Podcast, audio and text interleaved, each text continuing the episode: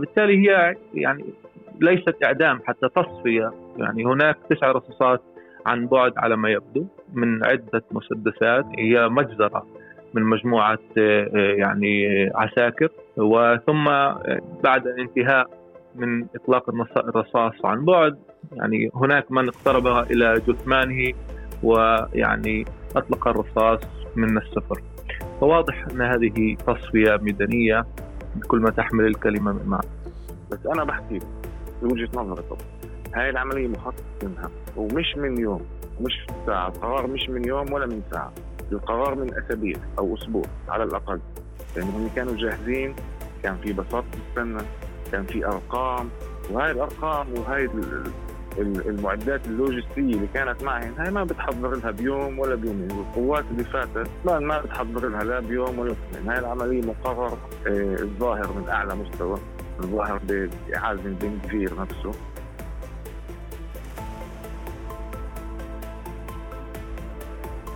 سلام. معكم طارق طه بحلقة جديدة من بودكاست الأسبوع في عرب 48 خلال الأسبوع الأخير شفنا أنه في كثير أحداث تتالت وتراكمت واحد على الآخر. بدنا نبلش من عند الحدث اللي فيه الاحتلال الإسرائيلي أعدم وقتل الشهيد آه، دكتور محمد العصيبي على أعتاب المسجد الأقصى آه، ومن ثم شفنا إنه في إضراب عام في آه، إضرابات في عدة قطاعات مظاهرات وشرطة الاحتلال قمعت تظاهرات ومن ثم شفنا في محاولة لتفريغ أو تم تفريغ المسجد القبلي من المعتكفين والمصلين وبحيرة المسجد الأقصى على يد شرطة الاحتلال في آه، الليلة اللي فيها تم اعتقال المئات لو وصولا إلى 500 معتقل والمئات من المصابين آه، سوات متفاوتة بين خطير ومتوسطة كل أحداث اللي تتراكم في قد فترة آه، روحانية عند المسلمين والفلسطينيين شهر رمضان المبارك. اللي فيها أحداث. إسرائيل كانت في مرحلة تحاول تحذر من التصعيد والتوتر لكن بالتالي كل أسباب التوتر والتصعيد وغليان الشارع الفلسطيني بالتالي هو بسبب الاحتلال. وما بدنا نلخص ونجمل الموضوع بهي الطريقة إنه فقط بسبب الاحتلال في أسباب موضوعية لكل حدث وآخر. فلذلك إحنا بالبودكاست هون بدنا نحكي عن حدث استشهاد دكتور محمد العصيبي مع المحامي مروان أبو فريح اللي هو مركز عدالة مركز عدالة الحقوقي في النقب.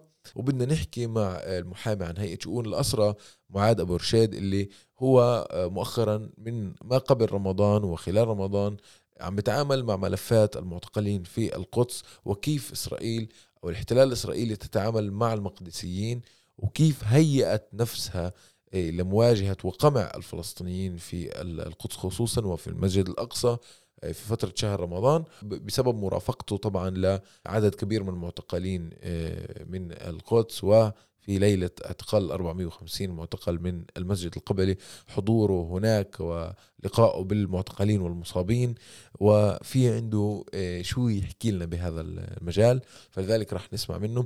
كونوا معنا بهاي الحلقة.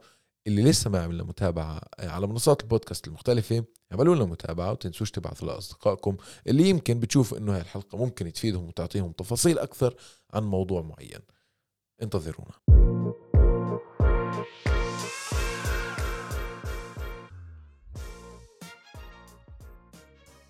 واحدة إلا ربع كل بقول عملية باب العمود بس تسمعوا خبر شهيد. عملية ما فيش لا عملية ولا إشي لا معه سكين ولا معه سلاح. شاب كانوا قاعدين بضربوا بنت بسحلوا فيها. غار عليها وانتخى راح وقف اعدموه عملية إعدام كانت مش عملية استشهادية. هذا اللي صار. بمحور الشهيد دكتور محمد العصيبة آه، من النقب آه، اللي أعدم على يد شرطة الاحتلال في أزقاق البلد القديمة في القدس المحتلة راح نحكي مع المحامي والحقوق آه، مروان أبو فريح مركز عدالة في النقب. ولا نسمع منه أكثر بالبداية عن الموضوع عن كيف بيقيموا الملف من متابعتهن أو من رؤيتهن حسب وجهة نظرهن للموضوع. يعطيك العافية أستاذ مروان. الله يعافيك. أهلا أخي. أه بدنا نسمع منك بالبداية. يعني الشرطة في البداية يعني تسترت أو كان في غموض أو كان في يعني اتهمت إنه حاول خطف السلاح. بعدين يعني القصة تدحرجت وصار في لها أكثر من رواية. ولاحقا آه، بتقول ما في فيديوهات ما في أدلة.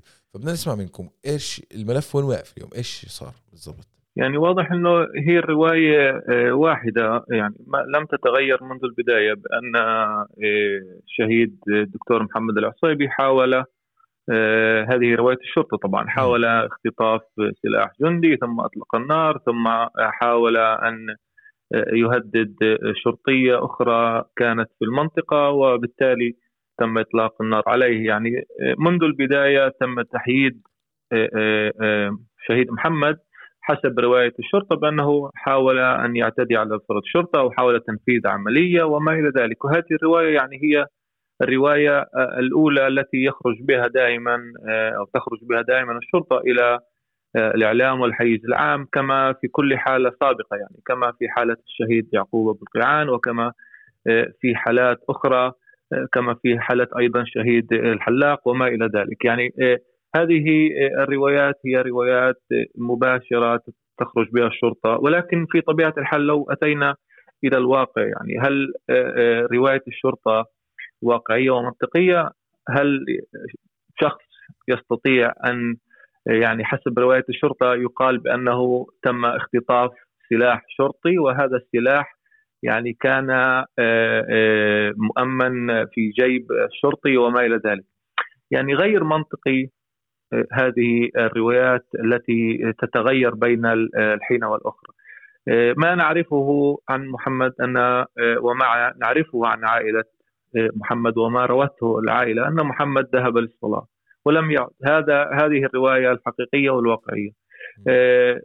يعني خلال التشريح كان هناك طبيب العائلة وما يعني بعد حديث مع نائب يوسف العطاون الذي تابع يعني التشريح وأيضا الإخوة في مركز مساواة كانوا على تواصل يعني منذ الأيام منذ اللحظات الأولى مع العائلة بأن عمليا تم اختراق جسد شهيد محمد بتسع رصاصات. يعني وجدت خلال التشريح وثلاثة رصاصات يعني أخرى لم يجدوها. يعني لنقل أن كان في جسد الشهيد محمد 12 رصاص تسعة تم يعني إيجادها في التشريح وثلاثة يعني خرقت وخرجت. فبالتالي هي يعني ليست إعدام حتى تصفية. يعني هناك تسع رصاصات عن بعد على ما يبدو من عدة مسدسات يعني هي مجزرة. من مجموعة يعني عساكر. وثم يعني بعد انتهاء من إطلاق الرصاص عن بعد يعني هناك من اقترب إلى جثمانه ويعني أطلق الرصاص من السفر. فواضح أن هذه يعني تصفية ميدانية بكل ما تحمل الكلمة من معنى.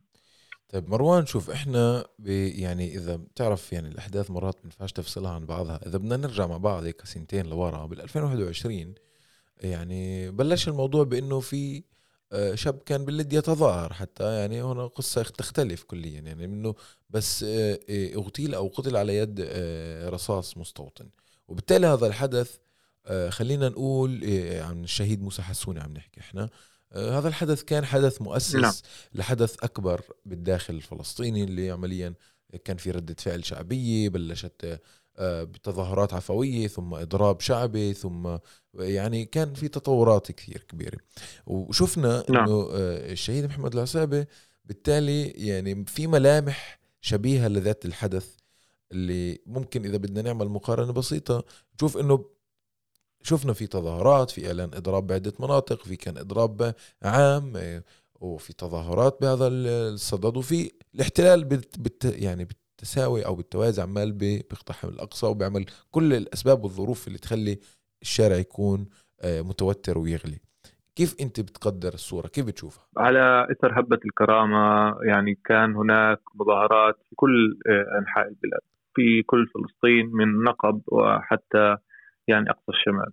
وهذه يعني آه، الهبة كانت مستمرة ثم على أثر هذه الهبة كان هناك يعني في النقب بشكل خاص أكثر من 400 اعتقال. وحاولت الشرطة مرارا أن تخرج ببيانات إعلامية أن يعني النقب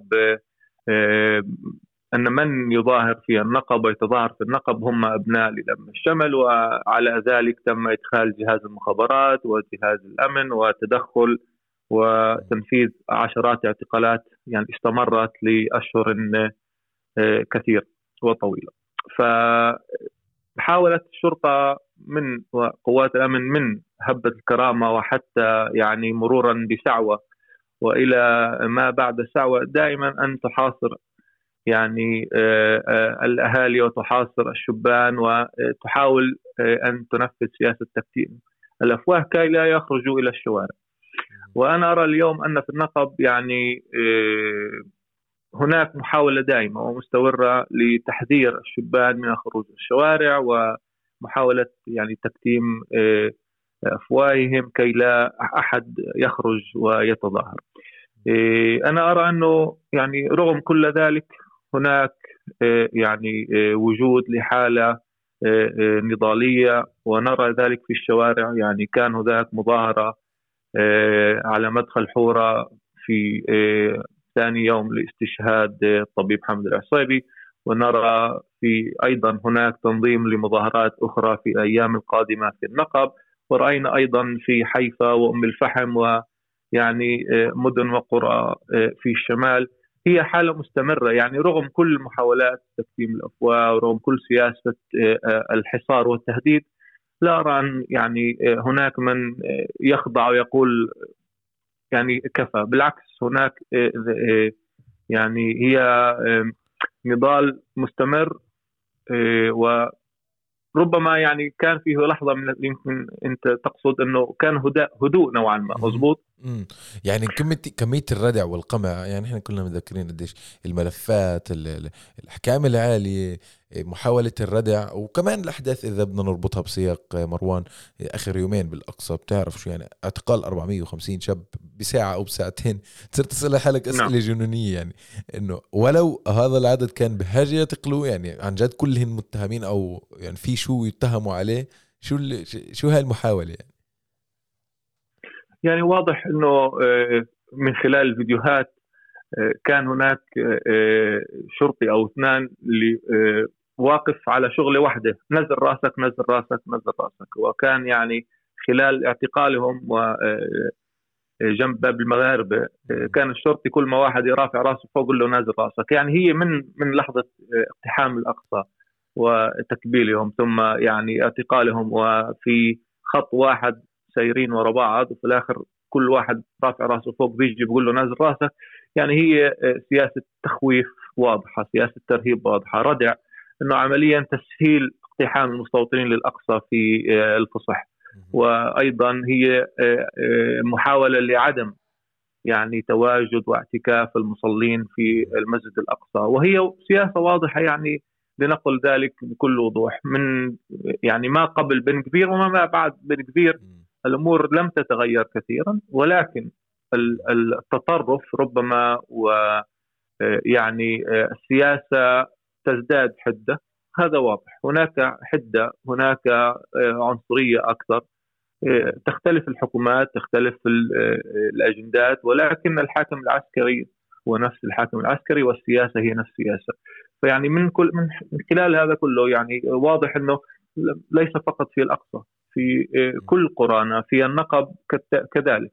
يعني هناك آه، محاولة واضحة لردع الأهالي وردع الشبان من الخروج إلى الشوارع أو حتى يعني آه، التظاهر أو حتى يعني على منصات شبكات التواصل الاجتماعي في أي منشور يتم استدعاء إلى مركز الشرطة لتحقيق مخابرات تحت طائرة التحذير وما إلى ذلك. وهي يعني غير قانونية في نهاية المطاف آه، هذه التحقيقات. ولكن يحاولون من خلال كل الوسائل عمليا أن آه، آه، يردعون الشباب والشابات من يعني ممارسة حقهم الطبيعي وحتى في الأقصى وحتى في الشوارع. طيب مروان يعني أنا إذا بدي أحكي عن عن الأحداث الأخيرة شفنا إنه تعاملوا مع المعتقلين بأرقام. شفت هذا الإشي؟ صحيح نعم. بس أنا بدي أحاول هيك أسرح أنا معك أفكر بالموضوع. إنه وين هاي ازمنه كثير قديمة كانت كان المعتقل هو رقم يعني ولا أي شيء آخر. فشو الأسئلة اللي ممكن نسألها لحالنا أو الأشياء اللي ممكن نقولها بعدين ما شفنا هيك شيء يعني أنا أول ما رأيت المشهد صراحة آه، يعني خطر في بالي مقبرة الأرقام. بكل صراحة. يعني كيف يتعاملون مع أبنائنا؟ آه، من خلال أرقام يعني هذا واضح في في آه، بخصوص مقبرة الأرقام. يعني الشهداء عبارة عن أرقام. وينظرون إلينا يعني في الملصق على اللي كان على ثياب الشباب. هناك اسم وهناك رقم وهناك رقم هوية. يعني لم يكتفوا بالاسم ولا برقم الهوية بل يعني زادوا الرقم. ربما يعني من من من كيف ينظرون إلى الشباب؟ يعني يعني هناك عدة تساؤلات. آه، آه. يعني أنا لما أذكر في اعتقالات آه، اليهود على بناء المستوطنات وما إلى ذلك لم نرى أي ملصق ولم نرى أي رقم ولم نرى أي يعني محاولة حتى آه، آه، عنف أو اعتداء يدخلون حتى بدون الأسلحة آه، لتنفيذ اعتقالات. ولكن هنا يعني هي محاولة ربما لإرسال عدة رسائل يعني للشباب ربما هي أمور داخلية لدى الشرطة يعني ولكن في نهاية المطاف يعني واضح أن هناك رسالة يحاولون يعني من خلالها آه، ردع الشباب أو آه، ربما هي رسالة آه، ربما رسالة مذلة أو ربما رسالة يعني أنك أنت عبارة عن رقم. في نهاية المطاف يعني رقم وليس لك يعني كيان أو اسم أو أي حق. يعني هناك حتى إذا التاريخ تاريخيا يعني ربما لو نعدنا لكان يعني في التاريخ عدة مشاهد آه، آه، ربما مع الألمان ربما مع يعني آه، مختلف التجمعات العنصرية حول العالم. طيب مروان هيك بنقطة أخيرة بننهي وبهي النقطة اللي ننهي فيها بدنا نرجع بخصوص النقب. يعني بتعرف من سنتين أو من ثلاثة بلشت الحكومات المتعاقبة تحكي تتعامل مع النقب وكأنه عالم آخر لوحده وتحاول تحط كل إدعاءاتها العنصرية من أجل بناء وحدات قمع منها تابعة للشرطة ومنها غير تابعة للشرطة. آه، مسلحة اللي قادرة بين ازدواج تدافع عن نفسها أو تستعيد الأمان أو تستعيد البيت في النقب. آه، وشفنا هذا النموذج عمال بتسع وباخذ شكل آخر اليوم تحت وصاية من الحكومة اللي فيها محاولة تأسيس ميليشيا لوزير آه، متطرف مدان بالإرهاب بنغفير ميليشيا الأمن القومي يعني. فهاي الميليشيات آه، برأيك بالنقب يعني راح يكون عندها مساحة استهداف أكبر من اللي كان لحد اليوم؟ آه، يعني قبل آه، تقريبا سنة ونصف يعني ما بعد هبة الكرامة قامت في النقب يعني وحدات خاصة تحت رعاية الشرطة في بداية الأمر اللي هي عمليا ميليشيات خاصة من مجندين سابقين ثم عمليا بعد كشف الأمر أنه تحت رعاية الشرطة وبلدية بير السبع تراجعت الشرطة ثم رأينا يعني آه، دعم من خلف يعني الكواليس من قبل الشرطة وربما الأذرع الأمنية ورأينا دعم مباشر من قبل بلدية آه، بئر السبع وهذا تطور يعني إلى آه، أحداث كثيرة في بئر السبع وإلى ميليشيات في كل منطقة تقريبا يعني في محيط بئر السبع يعني أنا أعلم أن هناك ثلاثة وحدات تعمل يعني كل وحدة لها اسم وحدة في منطقة آه، آه، مفرق الإسقاطي أي البلدان اليهودية في هذه المنطقة. ووحدة في منطقة آه، حدود مصر هناك حيث شارع 40 وبئر هداج ومنطقة ووحدة أخرى تعمل في منطقة بئر السبع. يعني نحن نعلم عن ثلاث وحدات. كل وحدة هي عبارة عن ميليشيا خاصة تقوم على محاولات يعني آه، تضييق الخناق على الأهالي ويعني يظهرون أنفسهم بأنهم شرطة أو قوات خاصة أو مستعربون وما إلى ذلك ويعني يقتحمون الخيام ويعثون الخراب ويعتقلون. ربما آه، آه، يهددون الشبان بأن سيعتقلونهم وما إلى ذلك. وفي الآونة الأخيرة يعني بدأ يظهر أو بدأت تظهر وحدة جديدة أخرى.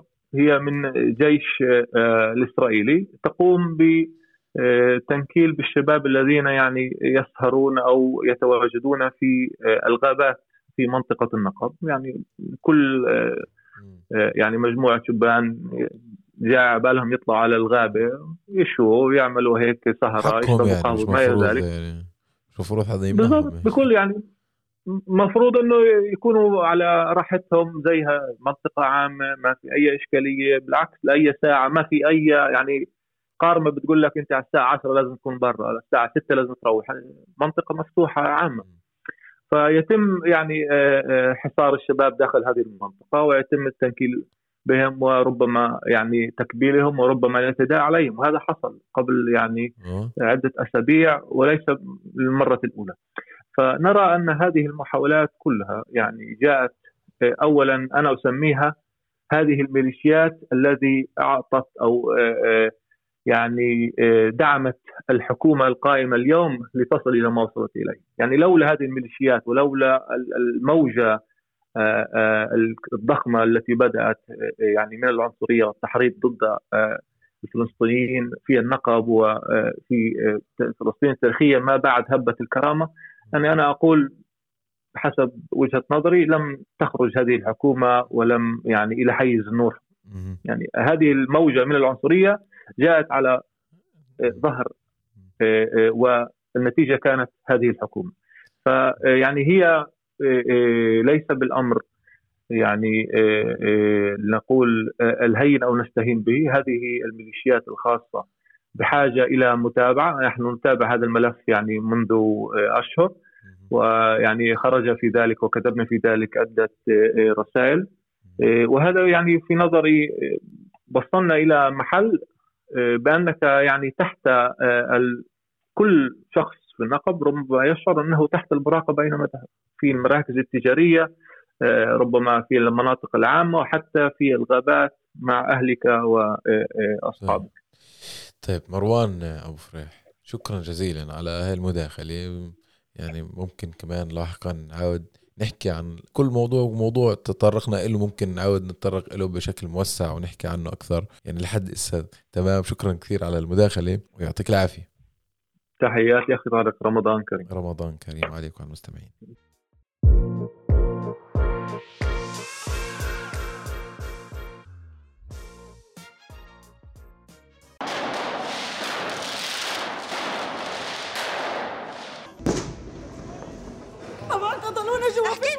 شوفي كل الشباب جوا ميتين ولا حتى تساعد فيهم الله اكبر عليكم شو تستنوا ما خلاش بنت ولا ضربوها لنا جوا.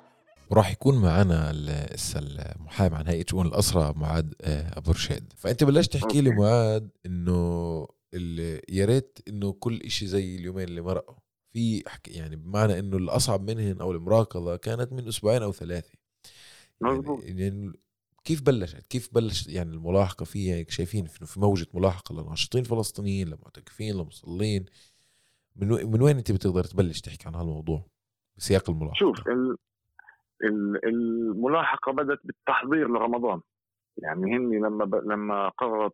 لما بلش رمضان م. آه، فتحوا مفكدة بسموها آه، اللي هي محطة شرطة جمعوا فيها كل الضباط وكل المحققين. من محطات الشرطة الأخرى واللي هي كانت معنية بكل الأمور اللي بتصير بالبلد القديم. يعني بالبلد القديم كان في محطة شرطة اسمها الكشلة وكان في محطة البريد.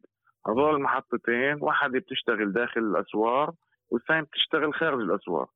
فالقرار كان إنهم لا يجمعوا كل الأحداث اللي بتصير في رمضان آه، في باب العمود. وبالبلد القديمة يودوهن على الشرطة المجمعة اللي جابوها وحطوها بمكان آخر. هن كانوا آه، يعني يحضروا محضرين لرمضان أصلا قبل ما يجي رمضان. آه وإحنا شفنا هذا التحضير يعني حتى على المستوى السياسي. شهرين قبل رمضان وهن يحكوا رمضان قربوا رمضان بعد له شهر ورمضان بعد له جمعتين واجتماعات وقمم و... وعدة أمور من أجل تهدئة الشارع الفلسطيني. بدي أرجع معك قبل قبل ثلاث أسابيع. آه. كان في عندنا اعتقالات اللي هي اعتقالات إدارية. كان عندنا حوالي 20 اعتقال إداري. هذول كمان كانوا تحضير لرمضان. والشبهات كانت فيسبوك وتيك توك. ويعني ما في ما في مخالفات أمنية. يعني السابق كان الاعتقال الإداري يستعمله إذا في يعني تنظيم علاقة مع تنظيم أو أو عمل عسكري معين اللي مش قادرين يثبتوه على المعتقل فبيستعملوا الاعتقال الإداري. هن كانوا يحضروا هن شايفين إنه التيك توك والفيسبوك وشبكات التواصل الاجتماعي ممكن تخلق حالة آه، تحرك الشارع الفلسطيني في رمضان. يعني أخذوا حبسوا حوالي 20 واحد قبل رمضان في اعتقال إداري أعطوهم ما بين الست شهور والأربع شهور. وبعدها بلشوا بحملة اعتقال لناس هن آه، آه، لناس محددين هن عندهم معلومات عنهم بلشوا باعتقالهم وبتس... باعتقالهم ليوم أو يومين وبعدين عرضهم على المحكمة بهدف استصدار قرار بابعادهم عن المسجد الأقصى 30 يوم. فالحملة كانت مبلشة أصلا آه، قبل الحملة الكبيرة اللي صارت بس كان واضح إنه الهدف من أول رمضان منع التجمعات نهائيا. يعني ما يكون في تجمعات في المسجد الأقصى وما يكون في تجمعات في باب العمود وكمان سمحت الشرطة في باب العمود برا سمحت بالبسطات بدون بدون ترخيص وذلك لا الحد من التجمهر في درجات حتى في ساحه باب العمود اللي كان على الدرجة اللي كانوا يتجمعوا فيها.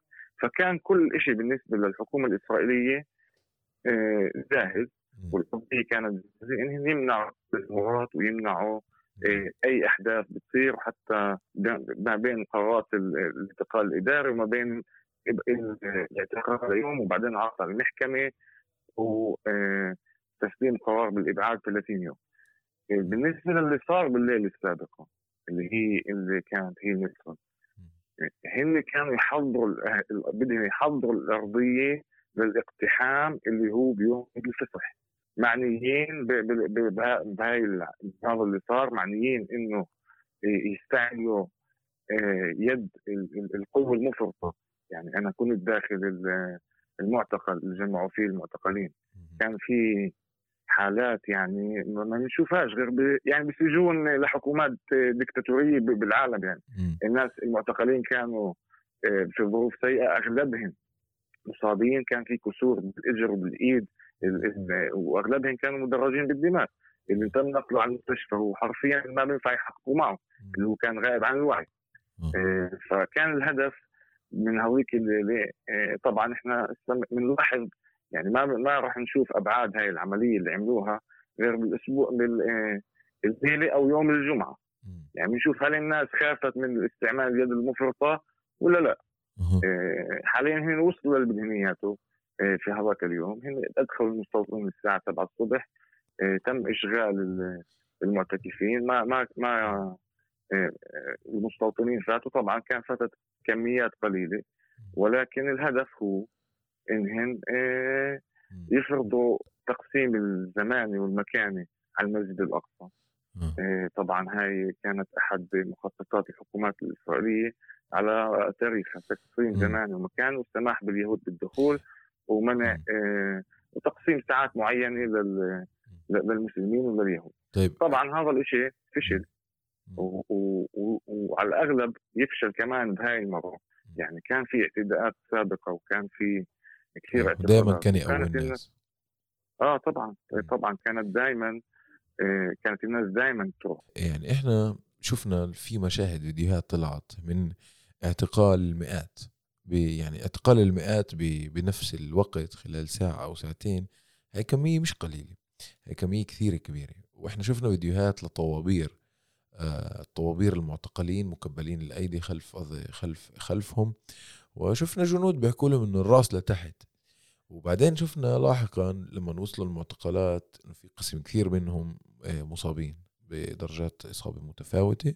وكمان شفنا إنه المعتقلين في عليهم أرقام ملصقات أرقام مرقمين يعني أصبح آه. المعتقل رقم. وأنا بسأل حالي أسئلة بقول 450 معتقل. هل كان في ظرف ساعات قادر هل كانت قادرة شرطة الاحتلال إنها تحقق ب 450 حدا؟ ولا فعلا تعاملوا معهم كأرقام؟ وخلينا نقول كمان كجماعة اللي بينفع يفاوضوا عليهن أو يبتزوا فيهن المصلين أو يخوفوا فيهن الفلسطينيين والمسلمين. شوف أول شيء إحنا في الإطار القانوني اللي ما كان في أي سبب قانوني وما ولا في أي سبب لاعتقال 450 450 شخص في هذه الطريقة ما كان في أي سبب لاعتقال أي شخص. بس أنا بحكي لك بوجهه نظري طبعا. هاي العملية مخطط منها مش من آه، ومش من يوم ومش من ساعة. القرار مش من يوم ولا من ساعة. القرار من أسابيع أو أسبوع على الأقل. لأنه هم كانوا جاهزين كان في بساطة تستنى كان في أرقام وهاي الأرقام وهاي المعدات اللوجستية اللي كانت معهم هاي ما بتحضر لها بيوم ولا بيومين والقوات اللي فاتت ما ما بتحضر لها لا بيوم ولا بيومين. هاي العملية مقررة آه، الظاهر من أعلى مستوى الظاهر بعازم بن كفير نفسه آه، للمفكال وكانوا محضرين الأرضية محضرين كل التقنيات والمعدات لإعتقال هاي الكمية من الفلسطينيين. طبعا الأغلب ما أغلب التحقيقات كانت مساءلة لأنه عمليا ما في ما في مخالفة اللي أنت تحقق فيها و يعني التحقيق بشكل عام بيكون من من ساعة ونص لساعتين. أنت بدك تحقق مع 400 مع 450 معتقل ساعتين أو ثلاث. أنت هون بدك أسبوع صحيح. حتى تخلص تحقيق. لا هون كان الهدف إخافة إخافة المصلين إخافة المعتكفين. بالأساس كان الهدف الضغط على آه، أهل ال 48 وأهل الضفة يعني هذا هو كان السبب لأنه المعتكفين بالقدس أهل القدس دائما معتكفين بالقدس وجربوا معهم شتى الوسائل ولا زالوا معتكفين بالقدس. بس كانوا هن يلاحظوا التصاعد بالأرقام يعني الجمعة اللي فاتت كان في 250 ألف مصلي والأعداد راح تتزايد. أنا باعتقادي السنة هاي راح يوصلوا المليون مصلي. هن عمين بحاولوا هن عمين بحاولوا يضغطوا. بحاولوا يضغطوا على أهل الضفه وأهل ال 48 إنه تعال شوفوا آه، إحنا إذا أنتم بتفوتوا وبتيجوا إحنا كل ليله بدنا نعتقل آه، ممكن نعتقلكم كلكم. 450 شخص كان هدفها إخافة وتهييب المصلين والمعتكفين في الأقصى. بظن إنه هاي هاي اعتقال هاي والعنف واستعمال هذا العنف وإنه الناس تشوف هاي مشاهد الدماء والبطش اللي صار بالمعتقلين يعني ممكن والله يرتدعوا وما إيه، إيه، ويصيروا يفكروا مرتين قبل ما يروحوا يعتكفوا أو يصلوا بالاقصى بس أنا بحب أبشرهم من هون. الأعداد راح تزيد وإنه أصلا القدس والأقصى كانت هي شرارة كل انتفاضة يعني هي شرارة كل عمل وكل تحرك يعني. يعني كان في 450 معتقل آه، في ليله كانت فلسطين كلها هذه. صحينا ثاني يوم على مظاهرات بمناطق مختلفة كان في حيفا وكان في الناصري في 48 وهذا اللي صار بهبة الكرامة يعني أي مساس بالأقصى. هو بيشعل ألو... هو راح يشعل المنطقة ويشعل الوضع في الداخل.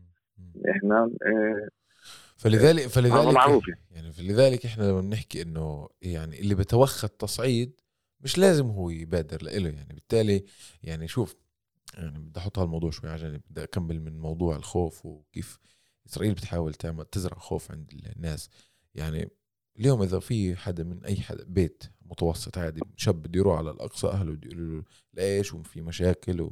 ودير بالك وبخوفوه وبخافوا عليه وحقن تمام بس بالتالي بالتالي بالتالي يعني إحنا بنشوف إنه كل ما كان في قمع أكثر عند الفلسطينيين خصوصا كل ما كان في يعني عناد وصمود ونضال أكثر.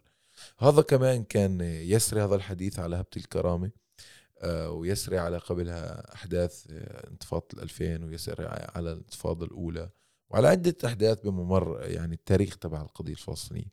فبال 2023 وين إحنا واقفين اليوم؟ كمان برأيك هذا الصمود رايح بهذا الاتجاه؟ شوف يعني لكل يعني كل كل كل حالة وحالتها. يعني في في هيك وفي الغالبية غالبية الشباب اللي بتطلع من الاسر من الاعتقال تطلع مليئة بمعنويات وبصمود أكثر وباصرار أكثر على مواصلة الطريق اللي هي اختارته.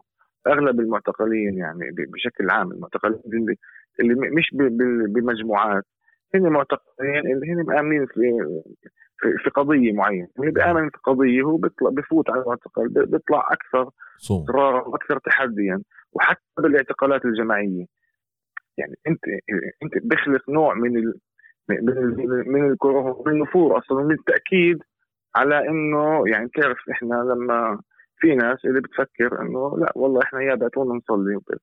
بس هذا اللي صار إنه اعتقلوا 450 شخص. كان بيناتهم يمكن من 60 ل 70 شخص من ال 48 هذا بدل. وببرهن للناس اللي أصلا في بقلبها شكوك أو ظنون آه، حول ديمقراطية إسرائيل. هذا بيثبت لهم إنه هاي الدولة هي دولة برجعهم للمربع الأول إنه هاي الدولة دولة احتلال دولة آه، استيطان. وهي فعليا تحارب كل من هو عربي وكل من هو فلسطيني. يعني على المدى يمكن على المدى القريب تخلق آه، حالة من الخوف عند بعض الناس.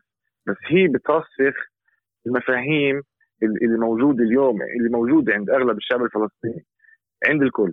يعني هي بترسخ إنه هاي الدولة هي دولة احتلال دولة استيطان دولة آه، استعمارية آه، دولة عنصرية تكره كل ما هو عربي وفلسطيني. بغض النظر عن المسميات. بغض النظر 48 67 قدس يعني هاي الحالة اللي صارت قبل يومين باعتقال الجماعي رسخ كمان هاي المعادلة انه إنه لا فرق لفلسطينيين على فلسطيني بنظر بنظر اسرائيل هذا على بعيد. برسخ حالة من الصمود وحالة من الإصرار والتشبث وأنا يعني يعني بقول لك الاعداء بقول لك الأعداد راح تزيد. وال وال والتضامن مع المسجد الأقصى راح يزيد. يمكن يخلق نوع من من الخوف المؤقت.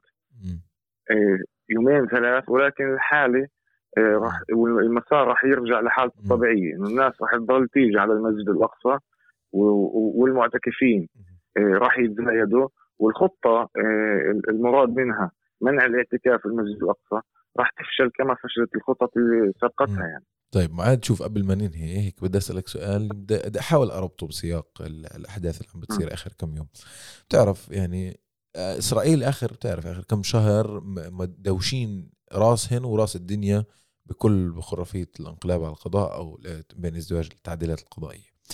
إحنا كفلسطينيين كمان مرة حكينا كثير عن هالموضوع وكمان مرة بنرجع بنأكد نقول يعني يعني شو يعني شو شكل العدالة اللي بترجوها من القضاء الإسرائيلي لكن إحنا بنقول إنه في سيء وفي أسوأ. وما بديش أفوت بين هاي المفاضلة بين هاي وبين هاي الحالة. بس بقول فيما لو هاي الإصلاحات أو التعديلات القضائية الإسرائيلية اللي بتعطي سلطة كاملة للسلطه التنفيذية على السلطة التش... على السلطة القضائية.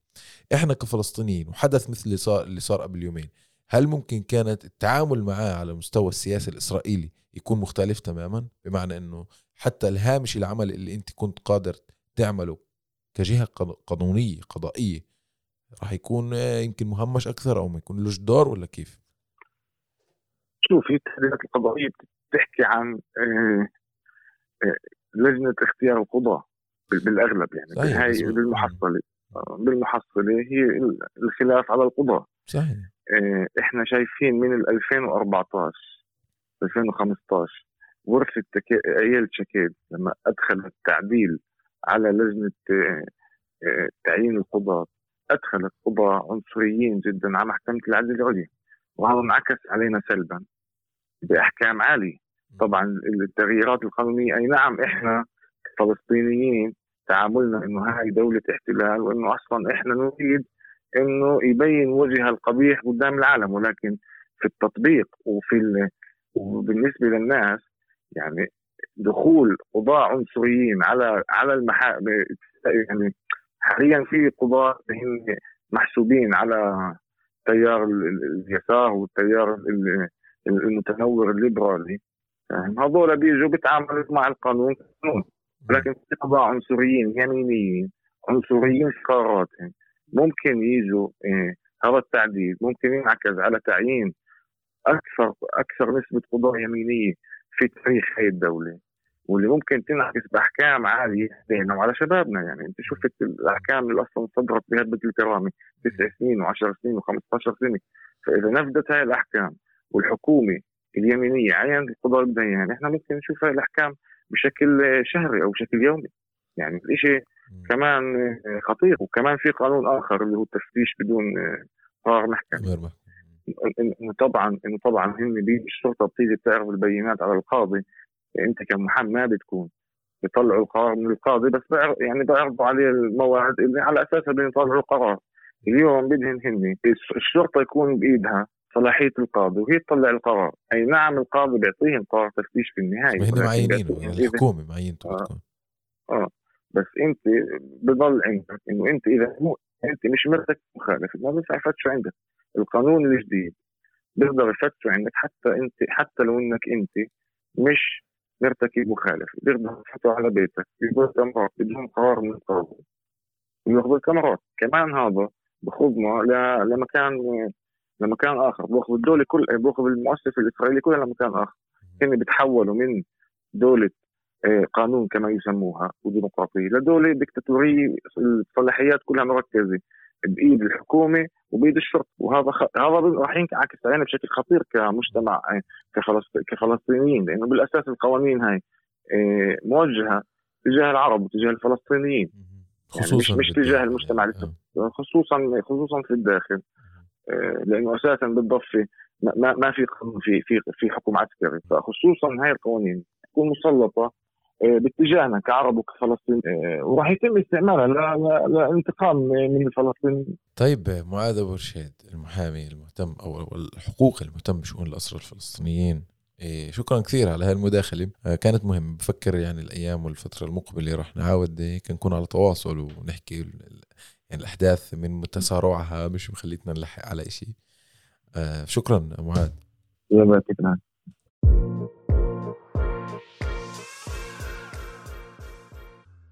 طيب أعزائنا المستمعين هيك بنكون وصلنا لنهاية حلقتنا من بودكاست الأسبوع في عرب 48 بدي أطلب منكم طلب اللي لسه ما عملناش متابعة على منصات البودكاست المختلفة Spotify Google Podcast Apple Podcast تنسوش تعملوا لنا متابعة. اسا اعملوا لنا متابعة؟ كثير بيساعدنا. تنسوش تبعثوا لنا مقترحاتكم وملاحظاتكم على الحلقات السابقة وعلى مقترحات لحلقات قادمة. وللأسبوع القادم لقاء آخر. يعطيكم العافية.